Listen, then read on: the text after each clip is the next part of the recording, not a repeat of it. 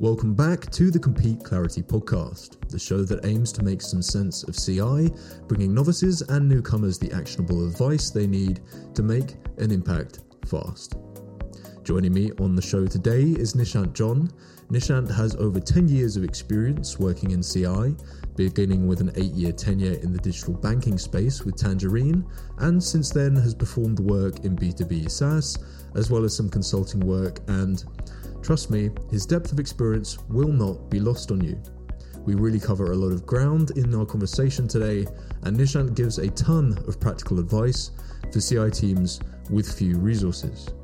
I think you'll enjoy this one, folks, so join me in welcoming Nishant John.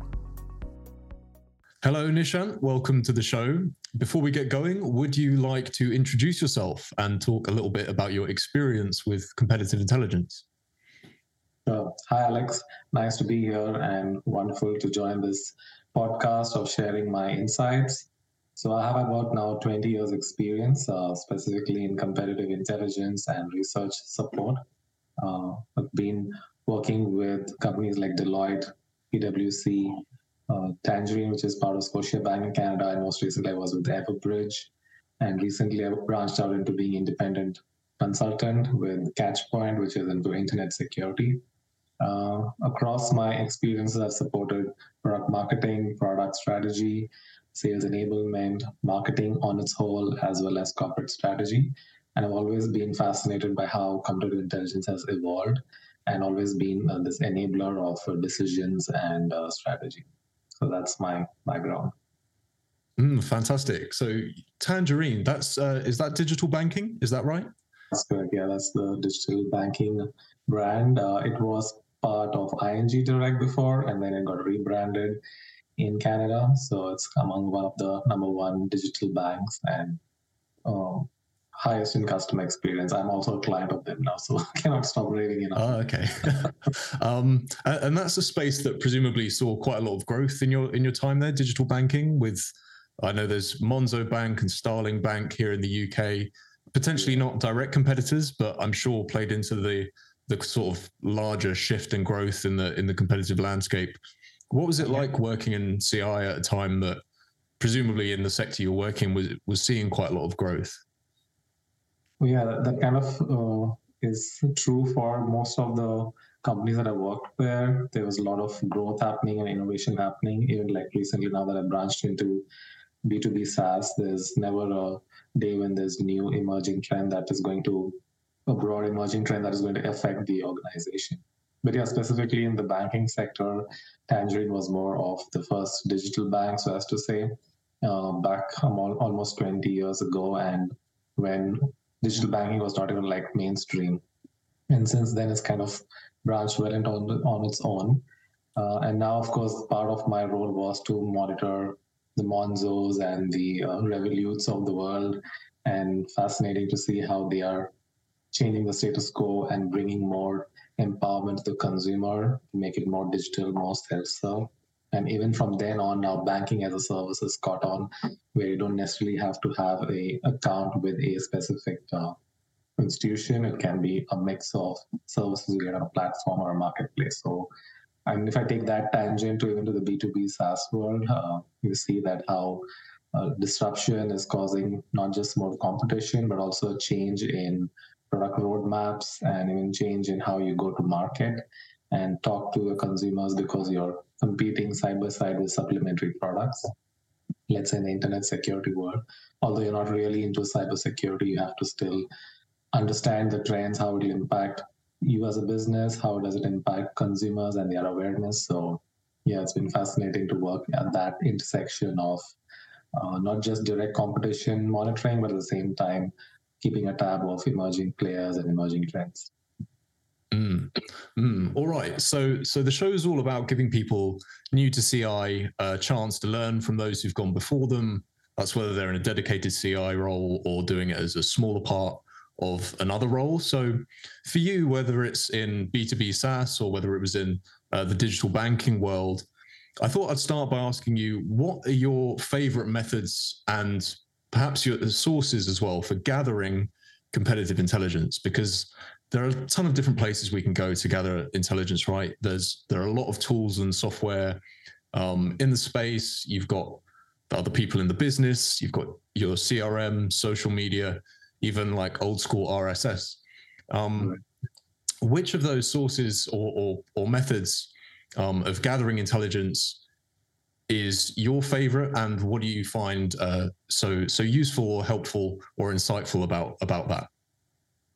Absolutely, I think especially for those starting out with CI and with those who don't have those who have limited resources, uh, I would say, and I guess it is uh, important even for those who have a lot of resources at their disposal because it boils down to human connectivity and relationships. Because you need to understand your stakeholders, your internal different teams whom you work with. So, cannot stress the importance of starting first internally and having those conversations. Whether you're new to the uh, organization or whether you've been recently transitioned into that function, or even so much as once a year in the beginning of your fiscal year, always have that focus on setting up time with stakeholders and having those one on one conversations and understanding what do they know uh, of the competition of the marketplace? How has it impacted in their perspective of the business? What are the plans for the year ahead? Who is the subject matter expert? So you need to have those conversations to kind of start gathering your centers of influence, if you can say, to kind of go to them and gather information. Of course, then that opens up more uh, avenues, like whether it is the CRM to kind of go in and pick up information from there, or you have senior stakeholders who are already part of industries, associations, and they are subscribers to those kind of intel and content. So not necessarily to kind of make sure that they provide that to you immediately, but then you kind of tap into their insight. So best way to start is to start internally with internal resources and with subject matter experts. And the quickest way to once you have this conversation is to kind of set up some sort of a hurdle, whether it is Slack or on teams or just setting up regular touch bases with them on a quarterly basis. So that will kind of give you a lot of intel about the competition, where to look for. Um, yeah, I would say you should start with that because that also helps you to continue your your focus on what matters, what is important to the stakeholders in your alignment of your work deliverables and your plans for the CIT. Right. Okay. So you'd advocate starting internally and kind of working uh, outwards from there. And it sounds like you're saying that's um, that's not just an efficiency thing because you know there's data already in the heads of the the other people in the business, like the subject matter experts, like you mentioned, but it's also important for alignment with stakeholders as well through alignment and for awareness of what you do because then that brings it home as to what you do kind of helps your stakeholders. So there's more participation there's more collaboration. So i always keep calling that out and in fact even in the channel that i posted i think collaboration is in the dna of ci so for it to be successful that's where i kind of started. And especially for those who don't really have resources that's really important and helpful because then you get intel from all your stakeholders and your peers and then that kind of you can take it from there from then going and subscribing to sources and resources that will help you kind of um, merge them and make it more uh, insightful. But you always start internally and then go from there. Then go from there.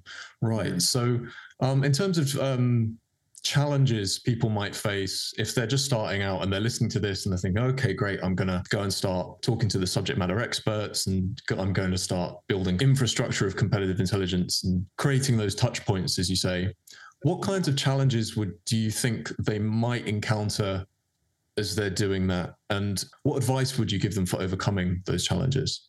Right. Yeah. Of course, there's so many of uh, stakeholders and but there's so much of time or resources you have right? You cannot keep possibly going and talking to everyone. So it's always all about planning it out ahead. So what is important for the organization? What's the goal for the year? Uh, sitting down with your reporting manager or department head to understand how can your work that is ci works uh, help the team help the department and the organization to kind of take it like from uh, bottom up approach and from then uh, identifying your stakeholders so stakeholder identification is very important and they kind of give recommendation you yourself will kind of know who is the subject matter experts kind of make that list and i'm a big uh, uh, proponent of using those grids of two by two. So you kind of uh, uh, consolidate or put them in those grids of by importance versus uh, the business need. Then you'll kind of get to know where does the stakeholder rank in terms of importance, in terms of business need, and then going after those, like to kind of talking to them, building those relationships, understanding uh, how can we support them. Quite often you probably will go and talk to those stakeholders whom you will be supporting so like the sales enablement folks or the product strategy folks product marketing. If and if you're part of product marketing then maybe the broader digital marketing folks uh, things like that. So primarily these will be your main uh, uh, stakeholders first of all and then you can go and talk to any of the heads or to your peers or the senior or middle managers. That's how you kind of start. The challenge of course that kind of takes care of you're prioritizing your time your resources in terms of what is needed. That's one. Um, what can be some of the other challenges? Of course you might not always get the data that you want or the insights that you want. It's a two-way collaboration so it will take time so that's one challenge for cis if you're starting fresh uh, you won't necessarily see the results immediately that takes time uh, so time is kind of another important thing to be kept over there. So sometimes maybe you just have to start with supporting the organization or your team with whatever is needed in terms of tracking competitors or monitoring news alerts and sharing it back to them or creating competitor profiles and battle cards. You kind of get a sense of it in the first 30 days as what is important. So you can start building that and parallelly you work with building those bridges and those rapport with your stakeholders. So that's another challenge you face. And I think data, like when I because I mentioned earlier, you have to look internally. So sometimes data is not in the format in which you'd want it to necessarily start uh, distilling analysis of it, especially the CRMs. So that takes time. You need to be skilled in kind of being able to uh, extract information, build those analysis, build those patterns of insights that will be needed so data availability and data hygiene is probably the third channel a challenge. So you need to be kind of cognizant of that. Make sure that is baked into your timelines of your deliverables. And again, that helps when you're going and talking with those stakeholders. You kind of build that relationship. You kind of get support, and as well as not just from your team, but even from the subject matter experts who already dealt with it. Say the CRM, way it is functioning, the way the data is. So that's probably the third angle of data availability because based on these then you can then design and propose what kind of resources and sources that we need to subscribe to from third party vendors so yeah mm. probably my focus mm. you, you mentioned prioritization it seems like that that one comes up a lot like that's a big thing for people in ci presumably because there's often a lack of resources uh, as you mentioned earlier um, and then you mentioned data availability. Is that a challenge more so because, as you said, sometimes the data isn't quite in the form that you want it to be? Or is it that despite there being reasonable number of subject matter experts, perhaps they don't have enough data or the breadth of data that you'd be looking for?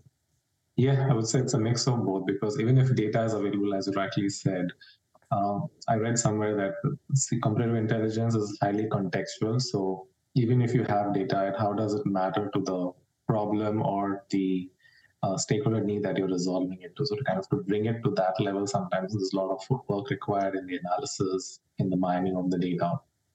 But uh, mostly, especially in the B2B SaaS world, with uh, a lot of companies probably are not really public, so you need to have information which is uh, access to non-public information, probably non-public data, which you need to then convert into information and then into insights.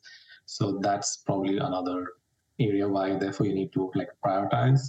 Uh, what are the avenues that make sense that you'll get your data? And you can probably keep searching for information and reaching out to stakeholders doing it full time but there's a point where you probably have to stop and delivering analysis. So that's why prioritization is key over there. Again going back to the grid of importance versus uh, uh, business need. So that's where you channelize your uh, time and your resources.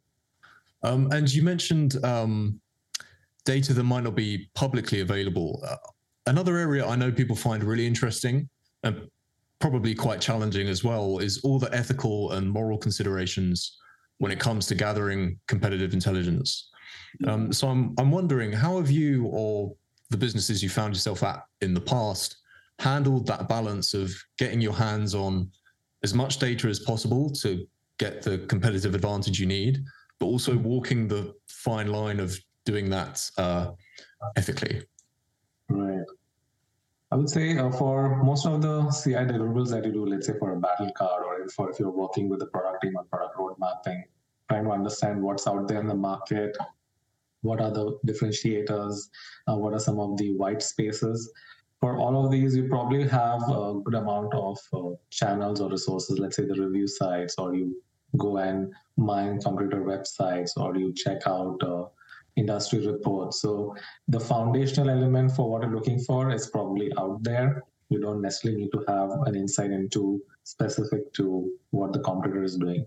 Probably maybe in the differentiators or when you have to build a feature side by side, you probably will need to go and refer. But with so much of go to market and uh, marketing collateral out there by competitors, you will get an insight as to the features so there comes a time when you need specific areas like, let's say, pricing or even uh, uh, confidential information, which of course is not available. I think for me, the guiding post was a part of being a member of associations like uh, Society of Competitive Intelligence Professionals, where, where they give the guideline that you should not uh, misrepresent yourself when you're searching for it. Let's say you're signing up for a webinar or you're signing up for a newsletter. You have to uh, portray what uh, who you are and not necessarily um, not showcase yourself or, or maybe probably are not showing yourself in the right light. So that's not the right principle. You should kind of reach out. Maximum would be you probably will be blocked out or you might not get that information. But that goes back to your point that helps you put guardrails to what information or uh, data that you can gather because there's only so much you can gather and as you build collateral, as you build deliverables, as you build rapport, your stakeholders will get it and they themselves know that not all, all information is available. That also adds to your uh, to your proposal of getting specialized databases or access to special research reports because such information is not available out there. So my guiding principle is to not misrepresent yourself, but always reach out and keep it uh, transparent uh, because just as you are researching and doing so our competitors also doing it. So if you put yourself in that shoes you wouldn't want uh, someone like that to kind of reach out and take in, internal information um, in that manner. So as i say you have to be uh, you have to have a healthy competition environment. So that's my guiding principle got you okay so as long as you're representing yourself honestly and mm-hmm. you're continuing to do your due diligence and go above and beyond in all the ways that you can you'll gather all the information that you need without kind of compromising um, yourself or overstepping. Yeah, I would sometimes keep a note of areas where there's I've hit a roadblock. I cannot go beyond this unless I kind of uh, don't really represent myself clearly. So I kind of keep a note of that, and that kind of helps in proposals of research uh, reports or databases to kind of show you this is where we were not able to go beyond this, and therefore that kind of affected our analysis. So the more you have those kind of examples and use it in your uh, proposal for getting new data sources, I guess that kind of helps over a period of time. So year one, you will face that struggle to kind of navigate through what information is available, not available. But if you have a good record keeping uh, uh, habit and then showcase that, I guess from then it kind of gets easier beyond that point as well. Mm, yeah, I think that's a great point. Like presumably not only for for your own records, but also um, if you're getting pushback from perhaps the people you're reporting to, like why don't we have th- this data? This could be really valuable, and you can say, well, you know, we would have overstepped our, our, our, bounds really if we'd started trying to dig into this stuff that wasn't available to us.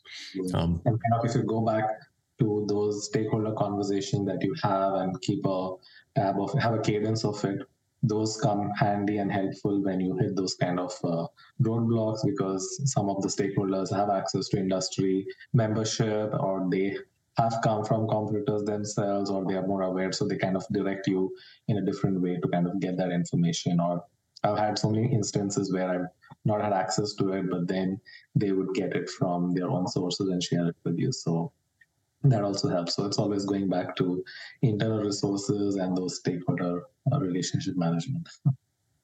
Yeah, yeah. I guess I guess that's quite important for people to bear in mind as well. Just because you might not have the access or authority to access something doesn't mean someone else might not have a contact or some other means of of um, ethically and morally getting a hold of that data, which could be really useful. Also true.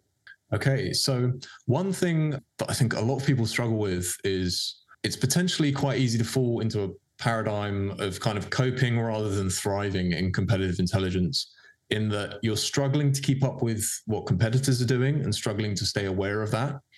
Um, but perhaps, especially if someone's just starting out and maybe they just haven't had the time to get their competitive program to maturity yet, but um, perhaps they feel like they're struggling to get to the insights or to provide the analysis necessary to actually get and stay ahead of the competition rather than just kind of struggle to keep up with what they're doing.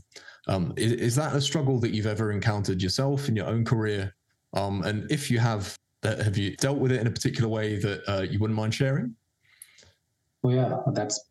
I would say at the outset, it's going to be part and parcel of any uh, competitive intelligence professional, because you're not just keeping a tab of direct competitors, not just indirect competitors, but the whole competitive landscape. So that brings into account emerging players, supplementary or complementary players who are not necessarily playing in your space. So you need to have a pulse check and awareness of all of those players as well. So that's always going to be the case. Uh, and there are ways and approaches in which you do it. Uh, again, going back to prioritizing it, but not to keep uh, beating the same drum. There's this concept where you can do a competitor mapping and do that regularly with as a joint exercise, uh, not just at the beginning of the year, but regularly uh, doing like a refresh with different stakeholders. So you are being aware of whom you should like focus on whether it is for supporting sales enablement whether it is for product strategy or marketing strategy kind of have those uh, tier of competitors. And then you kind of decide what kind of uh, deliverables that you need to be doing. Suppose it's battle cards. You cannot be doing battle cards for all of the competitors. But uh, that's where the usage of platforms that come in where kind of that mine the internet and then kind of sends you those alerts. So you're kind of aware and on top of it. Uh, but at the same time if you feel that you're getting overwhelmed with keeping a tab of uh, what's going on uh, you can always go back to who uh, what's your focus? Or what's the goal for this year? What's the product line that needs more support this particular quarter? Whereas using those uh, databases or those uh, machine learning resources that you have that puts them into a repository and you carve out a time probably once a week to kind of then go back and check it. But majority of your week is focused on the competitors that are in the play or whoever is the focus for that particular quarter uh, having said that there, there are a lot of times where you come where you don't have the time to look into a competitor that's just come and the sales teams reach out. Have you heard of this stuff? That again happened a lot. Uh, so where we decided was okay so if you come come across a competition or a competitor you don't necessarily go and then start doing the same analysis and the same effort as you would for your main competitors. You probably build things like a company profile for them just to give your your uh, stakeholders an understanding of who the compet- uh, competitor is and what is it about them that we should look into and uh, share that back to the uh, organization through your Slack channel. This is what we've heard. So that way you are keeping a tab of them. You're doing a high level research, but you're not necessarily going in depth into that. And sometimes the power of just sitting down and talking with whoever has reached out and said, "Have you heard of this competitor?" and you've not even uh, looked into it, but having those conversations to kind of bring your insights. What do you understand? of that particular space and why we should uh, be focused on, let's say, competitor one, two, and three. So those conversations also help. So a mix of uh, prioritizing, mapping it, uh, refreshing that mapping constantly so that there's an alignment with your business stakeholders' expectations, and they also understand. Okay, um, you kind of you can build those uh, messaging when if there are, let's say, what we call as ankle biters what should the salespeople answer. So you can build that in collaboration with the product and product marketing and then share that to them. So in event of any new emerging player, where do we stand out as differentiators? So they can use that irrespective of who the competition might not be or might not be. And they can always prioritize it later based on uh, for next quarter planning whether we should build a deeper research or analysis of that emerging player. So it's a balance doing that. But as the reputation is key, as you keep doing that, you can get it whenever there is some competitor you hear and you kind of understand where does it fall in that quadrant of importance versus uh, business need you'll be able to refer your uh, stakeholders back to already existing content so that's how you can manage that expectation yeah that sounds like really great practical advice like if someone feels like they're struggling to stay on top of what their competitors are doing make sure that you're focused on um, what your priorities are both in terms of the business and which competitors you should really be focusing on competing with and enabling your sales team to win deals against. Because then, presumably, the minute you start doing that and you start winning those deals, you're going to feel less like less out of control versus those competitors and more like your start your competitive program is starting to gain some traction. That's why monitoring on a daily basis maybe not the first part of the day i'm more focused on doing my uh, in-depth research and analysis in the morning hours in the afternoon hours doing the monitoring. And once you kind of understand probably one two big news you can then probably share that in a, in a channel or through an email newsletter whether it's weekly or likewise. So that way you're showing that you are keeping a tab of uh, what's happening in the market. And at the same time it's getting saved in your repository or platform for you to go back and refer to. So if you do this on a daily basis at a specific time and not more than a specific amount of time because you can keep looking at trends for all day long you kind of then get into a, a hang of what's happening out there or even signals that come might not be even a news uh, published news that is out there of an emerging player but you can gather those trends and share back your stakeholders, which will be much more appreciated than necessarily being the first person to report this news alert that has come. So, yeah.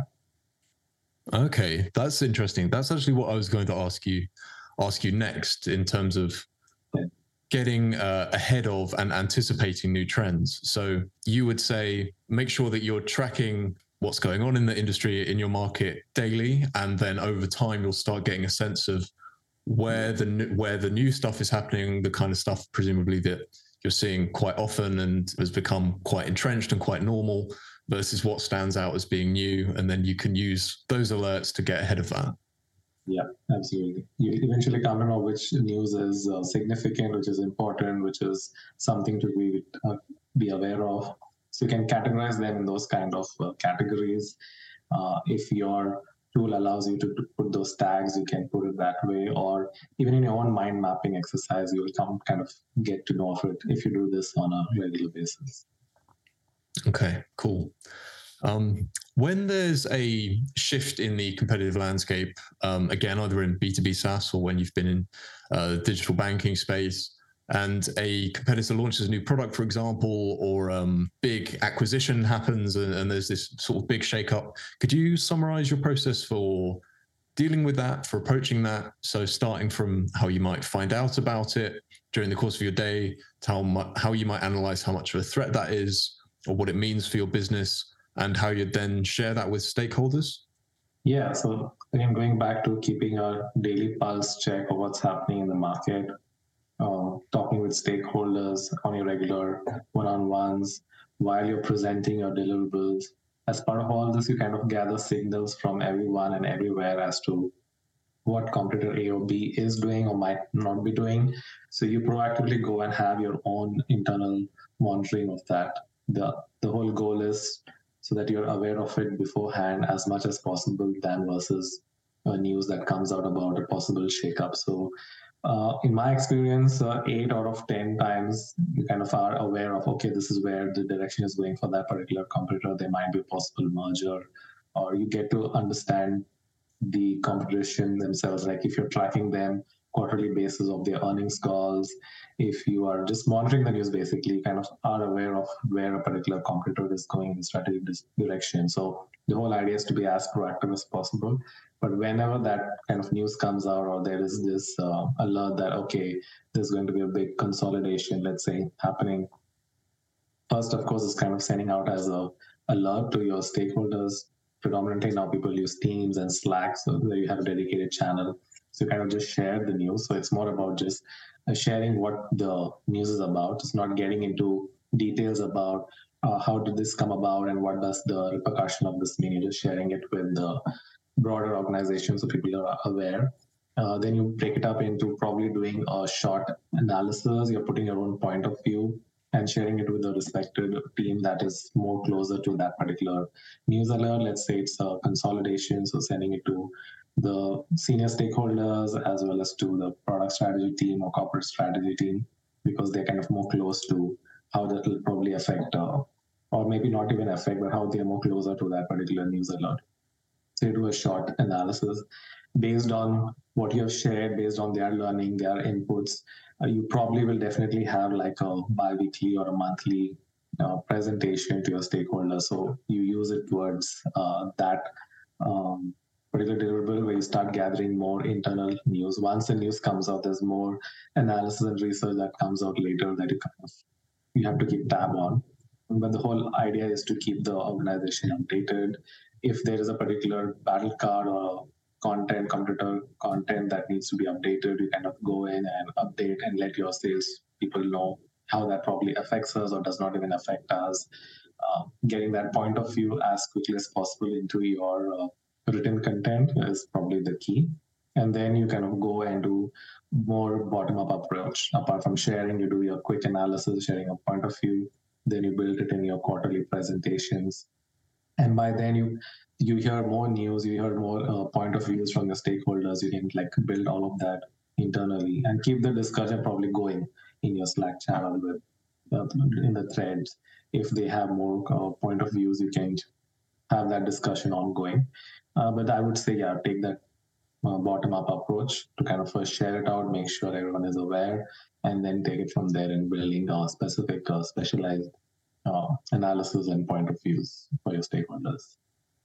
Mm. It sounds like perhaps the most important thing a new competitive intelligence practitioner could do is to start setting up all the infrastructure necessary to make sure that frequent intervals, both on kind of a larger scale with a lot of different people in the business, and then on a smaller scale um, with with like those daily alerts you mentioned, setting up the infrastructure so that you're aware on a daily basis of everything that's happening, and then making sure that there's a set time in the diary where everyone who needs to know what these latest developments are is getting updated, and then building out things like the, the competitive Slack channel that you mentioned earlier, um, to make sure that the conversation's happening all the time so that the information can flow and the, the practitioner is aware of, you know, this team needs support on this thing because that's what's in line with the, the business priorities right now. Yeah, well said. I think Alex. I think ecosystem, like putting the ecosystem in place, the infrastructure in place, is very important to kind of know what kind of news should go where, at what cadence, in what format like you'll have like a something like a sharepoint if you don't really have resources to kind of make sure there is a place where these news is captured in a sense that you also put your point of view over there. But of course some of the research uh, ci platforms also have that capability where you can push it over there where people can access it. So yeah having that infrastructure in place ahead uh, really helps for uh, news and uh, alerts that come in in this uh, shape and format it seems to me at least like there's this uh, competitive intelligence is often framed as like quite a frantic discipline where there's a lot going on and the, you know there are people pulling you in 10 million different directions at once. Um, presumably a lot of the uh, or a big part of the solution for dealing with that is prioritization in, in a different way and getting clear on how exactly well as you said earlier what exactly the business priorities are and making sure that your work is closely aligned with those so that if you need to push back on something, you can. Um, right. But I'm sort of wondering do you have any tips for people on how they can make their work in competitive intelligence more efficient um, so that they can deal with those those expectations um, a little bit better? Maybe it's just leveraging internal resources like the CRM, for example. Um, mm-hmm. Yeah, uh, well said. Yeah. Apart from prioritization, the collaboration with other teams is very important. For example, you're working with marketing team, uh, so you can build those connections with digital marketing or with the social team. Uh, they are the ones who are also sharing content externally and they are able to gather or they have those intel, intel in place already. So when you have those collaboration, uh, you can leverage them. And, and when it comes to building your reports or building insights, gathering, if they've already done a certain piece of uh, information that would be useful for your for your own report, well and good. That's where the collaboration comes in place. Uh, but yeah, apart from prioritization, it's all about uh, gathering stakeholder needs in such a way that you you are working towards a broader goal for the organization. Then I guess the amount of uh, frantic requirement for CI kind of comes down because you are part of the overall um, annual goal of the organization because you're working towards that. And as much as possible, putting yourself in the conversations ahead, I feel sometimes really helps. So when you're setting up your own individual team goal, always uh, make sure with your manager that you have access to the annual goal that has been already established. Uh, you kind of get to understand. So, what are some of, let's say, the priorities that are going to come? For sales enablement, of course, it is driving revenue and supporting a sales team, but then they themselves will have some planning of which industry or vertical to go after or which kind of product should we sell more this year. So, if you have those uh, understanding ahead and if you're part of some of those conversations you will kind of be aware ahead as to whom should you better support? Not saying that you should not support ad hoc requests because that term is something which will always be with you ad hoc requests come in. Uh, but it's just the nature in which uh, you support them back. Not everything requires a piece of written content. Uh, again going back to the power of having those conversations to support the uh, teams uh, verbally, you should probably also definitely put that as part of your count of uh, deliverables. So always call out, I always tend to call the written content uh, as being CI deliverable, but there's power in having those, uh, sharing your insights as one way of sharing whatever support you needed from you verbally versus just writing it down or making a presentation and presenting it that to your stakeholder. So approach has to be dynamic um, and most of the time, you would have already worked on content. So if a good tagged uh, repository of content of CI deliverables are there, you can always refer your stakeholders back to it. So that way, you're kind of using different approaches of managing your uh, your work and your schedule and always leading on so what's your goal for the quarter and for the year? Are you hitting those? Because at the end of the day you also need to kind of show where have you supported and how have you helped the growth of the organization. So that's quite key because compared to some of the other teams that have very quantifiable metrics and all for ci it's a mix of quanti- uh, quantity and quality so you have to keep it's it's your prerogative to make sure that you are not being pulled in different directions, but you're like using your uh, work uh, smartly and your approaches, making it more dynamic. So, hope that answered the question. yeah, yeah, definitely. So, collaboration, um, communication, and it sounds like it comes back to the, these these recurring themes: alignment with stakeholders, not reinventing the wheel, I guess, as well. From from what you said, with uh, if there's already a piece of content for it, um, don't recreate it from scratch if you don't need to. Update what's already there or refer people back to um, existing assets if they do exist. True, absolutely. Okay. Um, so let's say someone's looking to get uh, some results and impact revenue as quickly as possible um, when they're new. Maybe they're ambitious and they've just got started in competitive intelligence and they're thinking, okay, how can I really make an impact and, and start moving up? Um, in practical terms, if they want to do that, what should they be looking to deliver on first? Um, hmm. would that be like some kind of minimum viable competitive program where they're basically getting just assimilating all the knowledge they can as quickly as possible and then just enabling sales as fast as possible?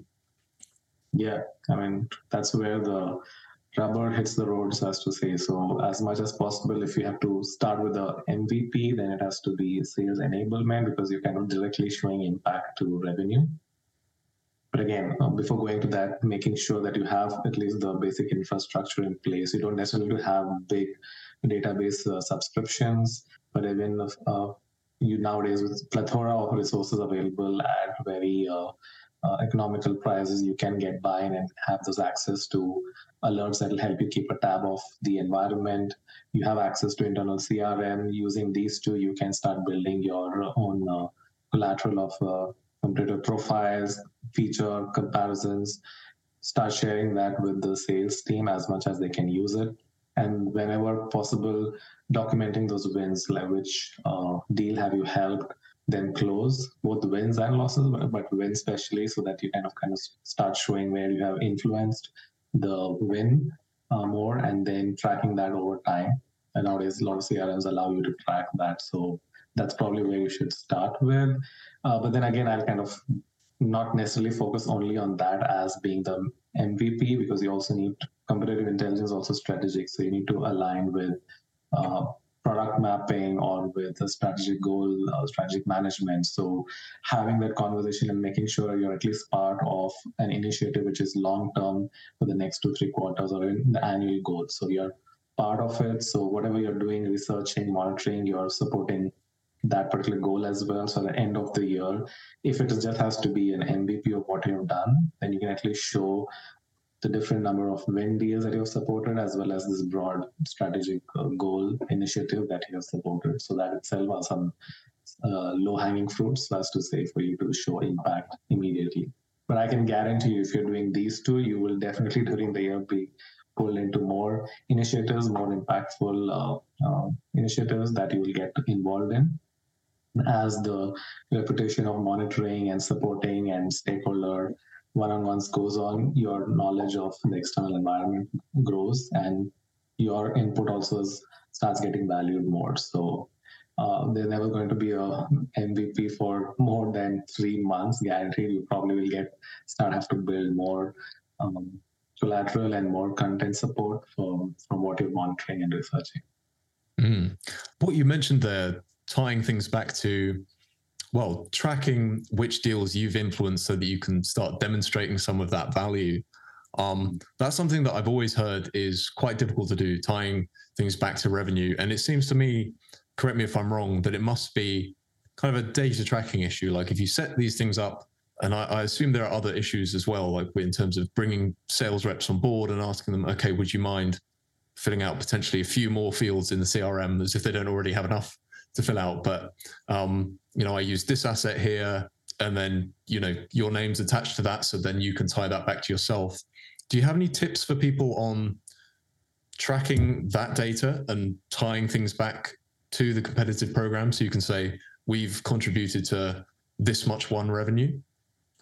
Yeah, I mean, you don't necessarily have to have your name tagged to it uh, because suppose when you're supporting a sales team, and definitely they would love for you to come in and provide them as much information possible. So, as part of that deal support, maybe in the beginning or in the middle of the deal support and the deal cycle, you will get access to the whole, let's say, the opportunity page of what is the amount that you're looking for, who is the uh, client, which sector they are in, and which solution are we proposing. So you just need those few fields for you to probably fill it in your as minimum as an Excel sheet, or I use some of the cloud-based uh, tables out there that you can put them, and you kind of show that uh, what kind of information or content that you have supported at what stage, uh, whether it is at the prospecting stage, and then whether it has the negotiation stage, so if it's a win deal, uh, it's a win for the sales team and for the sales executive, no doubt.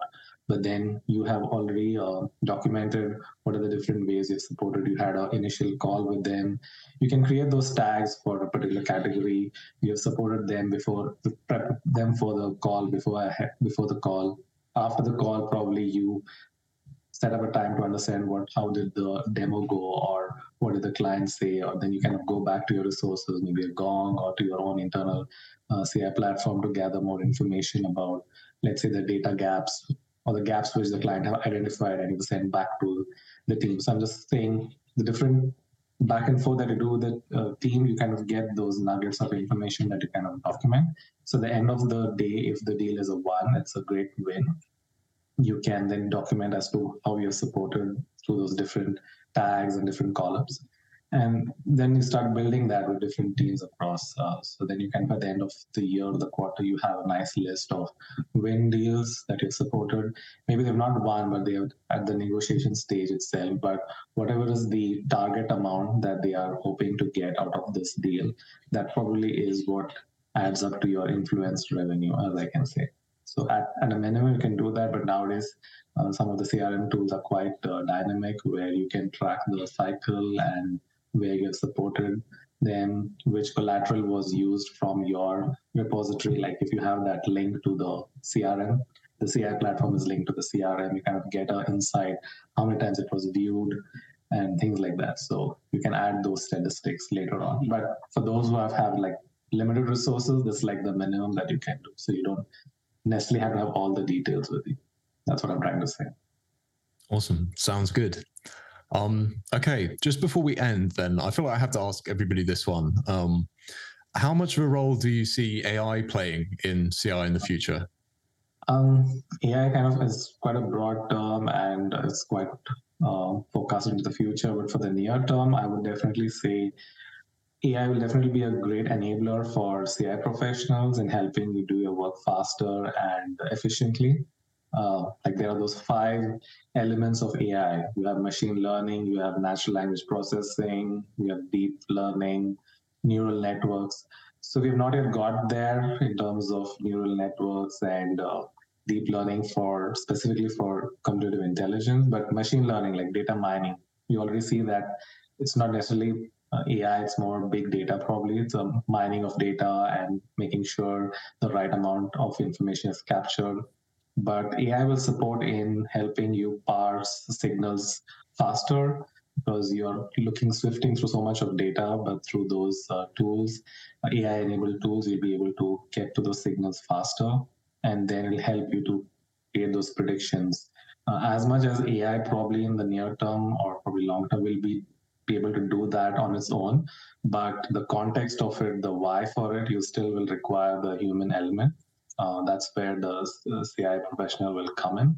So in the near term, I see it is going to be a difference of uh, AI-enabled uh, CI professional versus not not AI-enabled CI professional. That's where it's going to help. I see it as more as an enabler.